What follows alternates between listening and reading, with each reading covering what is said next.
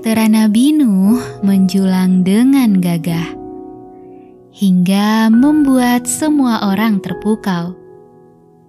Diriwayatkan, kapal kayu Nabi Nuh tersebut merupakan kapal terindah. Tidak ada kapal yang lebih indah sebelum ataupun setelahnya. Bagaimana nggak indah Proses pembangunannya saja langsung mengikuti petunjuk dari Allah. Kapal tersebut menjadi mukjizat Nabi Nuh loh. Bahkan, keindahan kapal tersebut mematahkan anggapan yang menyebutkan Nabi Nuh dan kaumnya gila dan bodoh. Kekaguman orang-orang tentu saja membuat Nabi Nuh dan pengikutnya gembira.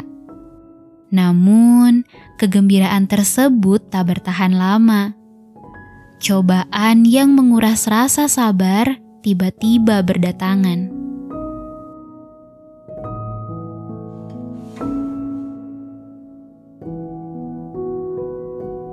Semua berawal dari penolakan Nabi Nuh terhadap permintaan petinggi kaumnya.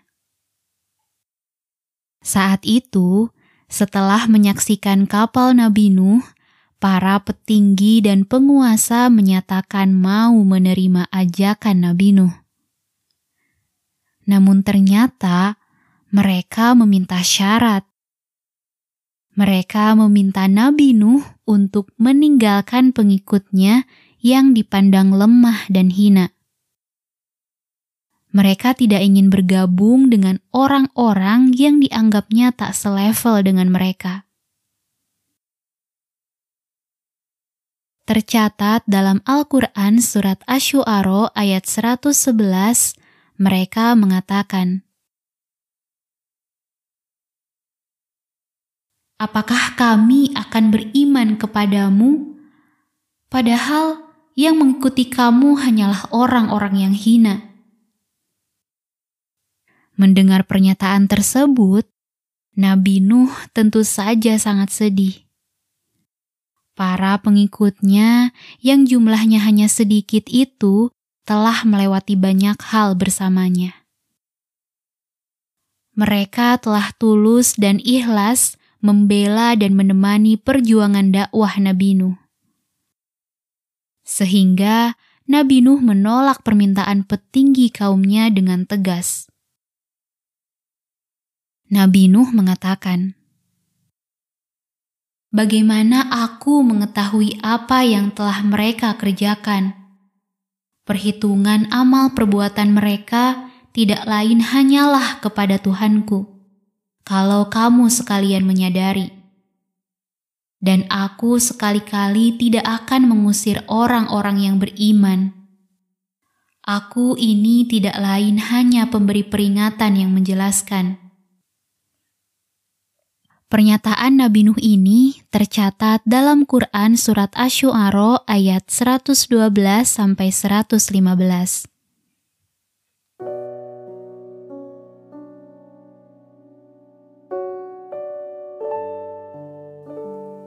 Mendengar penolakan Nabi Nuh yang tegas tersebut, para petinggi kaumnya merasa tersinggung. Mereka tidak terima, mereka marah, hingga muncul niatan jahat untuk mengotori kapal Nabi Nuh yang sebelumnya telah dipuji-puji. Mereka mengeluarkan peraturan yang menyakiti Nabi Nuh dan kaumnya mereka menetapkan bahwa seluruh penduduk negeri harus membuang hajat di dalam kapal Nabi Nuh minimal sekali. Maka berbondong-bondonglah orang-orang mendatangi kapal Nabi Nuh. Mereka harus menuruti perintah para petinggi agar tak menerima hukuman.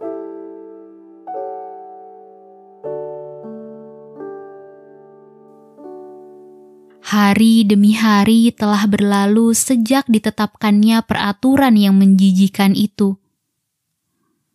Kapal megah tingkat tiga Nabi Nuh berubah menjadi toilet raksasa. Kotoran memenuhi seluruh pelataran hingga ke tangga-tangganya. Wahai Nuh, terima kasih telah membuatkan toilet umum untuk kami. Ujar mereka menghina. Nabi Nuh dan pengikutnya berpasrah. Upaya mereka untuk membersihkan kotoran yang berserakan sia-sia. Kotoran baru terus-terusan berdatangan. Nabi Nuh juga tak mampu mencegah orang-orang agar tak membuang hajat maka pertolongan Allah menjadi satu-satunya harapan. Diriwayatkan saat itu, semua penduduk telah melaksanakan perintah untuk membuang hajat.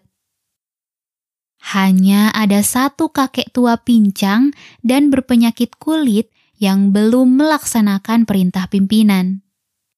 Maka dengan tertatih, si kakek memasuki kapal dan membuang hajatnya. Kodarullahnya, si kakek tiba-tiba terpeleset dan jatuh ke kubangan kotoran. Ajaibnya, setelah itu si kakek menjadi sehat dan semua penyakit kulitnya sembuh. Padahal penyakit si kakek tergolong parah dan sudah bertahun-tahun tak sembuh. Orang-orang menjadi heran. Si kakek dengan senang dan bangga menceritakan apa yang dialaminya di dalam kapal.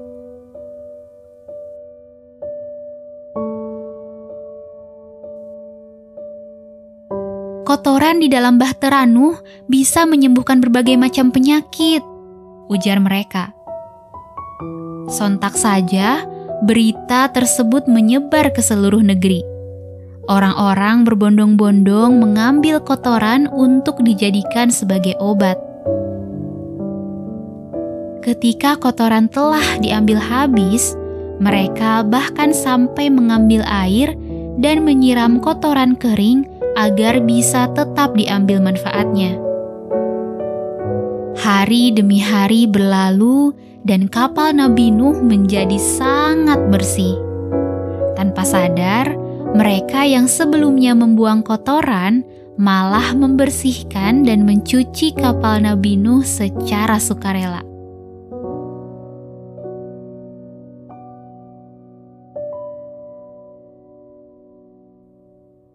Teman-teman, banyak pelajaran yang bisa kita ambil dari sepenggal kisah ini loh. Pertama, ternyata nilai kita di hadapan Allah itu nggak dilihat dari harta ataupun jabatan kita, tetapi dilihat dari ketaatan dan keberserah dirian kita terhadap perintah Allah. Dalam Al-Quran Surat Al-Hujurat ayat 13, Allah secara tegas menyatakan, Sesungguhnya orang yang paling mulia di antara kamu di sisi Allah ialah orang yang paling bertakwa di antara kamu. Walaupun jabatan kamu adalah raja dan kamu adalah orang terkaya di dunia, kalau nggak taat dan malah sombong, ya wassalam. Apalagi kalau nggak kaya-kaya amat, juga nggak jadi raja, terus sombong, waduh, double-double tuh kerugiannya. Sudah rugi di dunia, rugi pula di akhirat nanti. Wah, bisa double-double dosa yang kita dapatkan juga.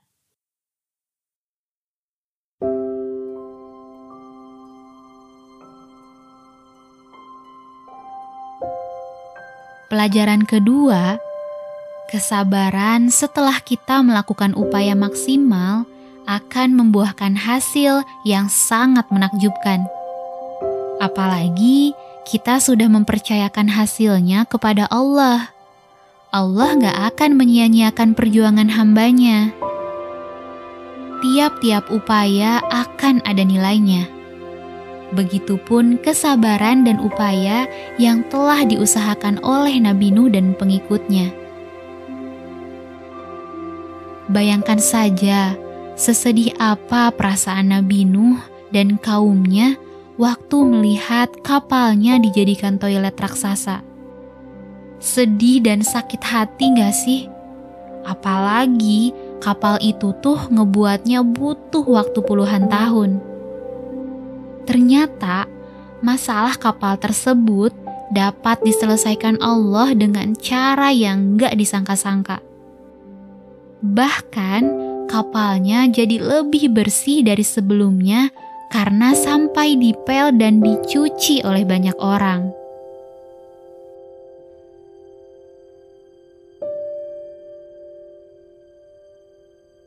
Semoga kita bisa sama-sama mengambil pelajaran dari kisah ini, ya. Oh ya, di episode selanjutnya kita akan masuk ke pembahasan mengenai banjir bandang terbesar di muka bumi. Kisahnya tentu saja bakalan seru dan banyak hikmahnya. Jadi, stay tune ya. Oke, sampai di sini dulu ya perjumpaan kita. Wassalamualaikum warahmatullahi wabarakatuh. Dadah.